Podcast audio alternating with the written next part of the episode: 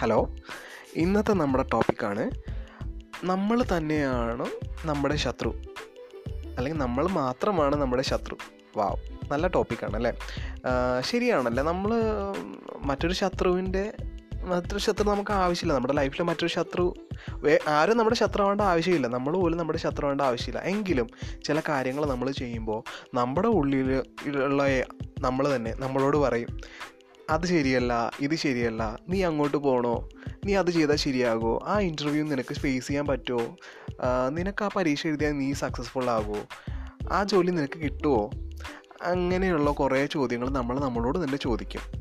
എന്ത് എന്തുകൊണ്ടാണ് അങ്ങനെ ചോദിക്കുന്നത്? നമ്മുടെ മൈൻഡ് നല്ല മൈൻഡാണെങ്കിൽ അങ്ങനെ ഒരു നെഗറ്റീവായിട്ടുള്ള ചോദ്യങ്ങൾ നമ്മുടെ ഉള്ളിലുണ്ടാവുമോ ഒരിക്കലുമില്ല.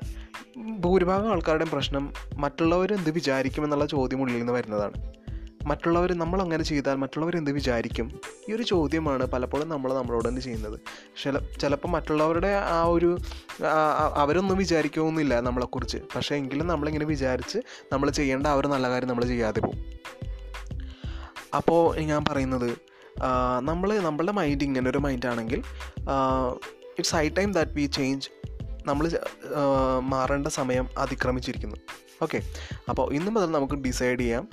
ഇനി എന്റെ മൈൻഡ് ഇങ്ങനൊരു ശത്രുവായിട്ടുള്ള മൈൻഡ് ആയിരിക്കില്ല. എന്റെ ഏറ്റവും നല്ല ഫ്രണ്ട് ഞാൻ തന്നെയായിരിക്കും എന്ന് നമ്മൾ ഡിസൈഡ് ചെയ്യുക.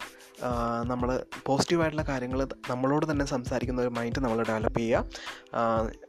എന്താണ് അന്ന് അങ്ങനെയുള്ള ആൾക്കാർക്ക് മാത്രമേ മറ്റുള്ളവരെ കൂടി മോട്ടിവേറ്റ് ചെയ്യാനും മറ്റുള്ളവരുടെ ജീവിതത്തിൽ കൂടി ഇൻഫ്ലുവൻസ് കൊണ്ടുവരാനും ഒക്കെ അവർക്ക് സാധിക്കുകയുള്ളൂ. അപ്പം നമുക്ക് അങ്ങനൊരു പോസിറ്റീവായിട്ടുള്ള ഒരാളായിട്ട് മാറാൻ ശ്രമിക്കാം. Okay thank